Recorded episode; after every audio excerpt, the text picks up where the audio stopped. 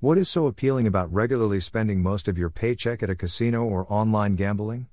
Why do some people keep gambling, despite the increasing harm to themselves and others? If you or a loved one suffers from gambling addiction, you may be wondering how someone's gambling can get so out of control. Working in problem gambling treatment and prevention, I've discovered some common features to help make sense of problem gambling. How does gambling addiction work? Gambling addiction works by hijacking the brain's learning mechanism through random rewards. This means you feel rewarded often enough to keep going, despite increasing losses. The idea of missing a potential win keeps the person focused on trying to get the money back. As you lose more, you begin to lose control. At this point, gambling is no longer a form of entertainment. For some, it can feel like a job. For others, it becomes a way to escape from an increasingly stressful reality. Gambling becomes both the problem and the solution. It is used to escape from stress in the short term while contributing to even more stress in the long term. According to a 2006 study, the following variables are correlated with problem gambling. Greater than an early big win, the size of the win, boredom susceptibility, impulsivity, a poor understanding of random events, use of escape coping, stressful life experiences, and depression. In other words, gambling addiction works by keeping you locked into a pattern of behavior where you continuously expect to replicate an early big win, compounded by an illusion of control, all while allowing you to escape from boredom or stress. One or many of these factors may exist in someone struggling with their gambling.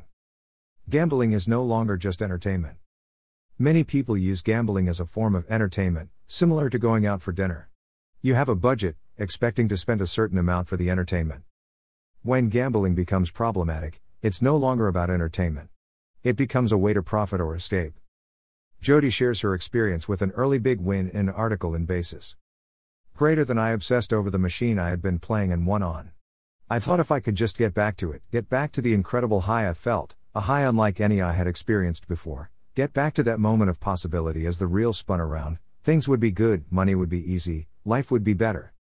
Craig shares a similar experience in an article in The Guardian. Greater than gambling for me wasn't about chasing the big win, it was about chasing the money I'd already lost. Others primarily use gambling as a way to escape. According to a participant in a study published in the Journal of Gambling Issues. Greater than it's just been a nice escape for me, so even though it causes me grief at times, it's an escape from reality. I think that's the basic reason, is to get away from reality, just go to a fairy world. Yeah, it's an escape, wherever your mind blanks out, you don't think about it. That's it, your little hideaway, on that chair. Just like any addiction, short term relief can come at a long term cost once the harms begin to exceed the entertainment value. Gambling changes the brain. Problematic gambling changes the reward pathway in the brain, causing you to lose control over the behavior. Dopamine is produced when you encounter a favorable situation, rewarding you so that you can learn from the positive event and try to repeat it in the future. This dopamine response is a useful learning mechanism if you are practicing a skill such as shooting basketballs into a net. Each time you get closer, your brain rewards you, reinforcing more skillful actions. Our brains evolved to seek out patterns. Finding patterns helped us evolve as human beings. Consider the thousands of years of early human learning as hunter gatherers. Recognizing weather patterns, animal behavior, and types of plants allowed early humans to survive and evolve. In the case of gambling, this learning mechanism is hijacked by randomness. No patterns exist in a state of randomness, but we naturally try to find them anyway. The intermittent rewards trick the brain, continuously causing a dopamine response to near misses, urging you to try again. Though unlike basketball practice, there are no patterns and you have no control over the outcomes. Even if you know this consciously, your brain's deeply entrenched learning mechanism continues urging you forward anyway. As a participant shares in a 2017 study. Greater than when you have a gambling problem, it's the same as if you used heroin or something else. Like, you don't think anything else but where can you get more money? Male, 34. Even though gambling doesn't require ingesting chemical substances, it produces the same dopamine response as any drug. IT's not necessarily about the money. As you can probably tell by now, gambling addiction is about much more than greed. Gambling is both a form of escapism and a source of thrill. Going one step deeper, gambling is also often used to meet basic human needs. The basic human need for belonging particularly stands out. When someone lacks a sense of belonging, they often cope by seeking out status or specialness. Casinos are built around this principle, fostering status and specialness through elaborate marketing and reward programs. Casinos often have multiple tier leveled membership programs based on the amount someone wagers throughout the year. With names like Gold, Platinum, or Diamond status, members strive to achieve the next level, giving them special access to parking, entrances, rooms, trips, and events. Casino hosts are sent real time electronic information on where members are playing, how much someone has spent, and any other relevant information such as birthdays. Members are greeted by name at their machine or table and offered incentives. Of particular interest are players spending increasing amounts of money. Other common casino incentives include invitation only gift giveaways where players are mailed an invitation to visit the venue to pick up a gift, which often consists of common household items like pots and pans.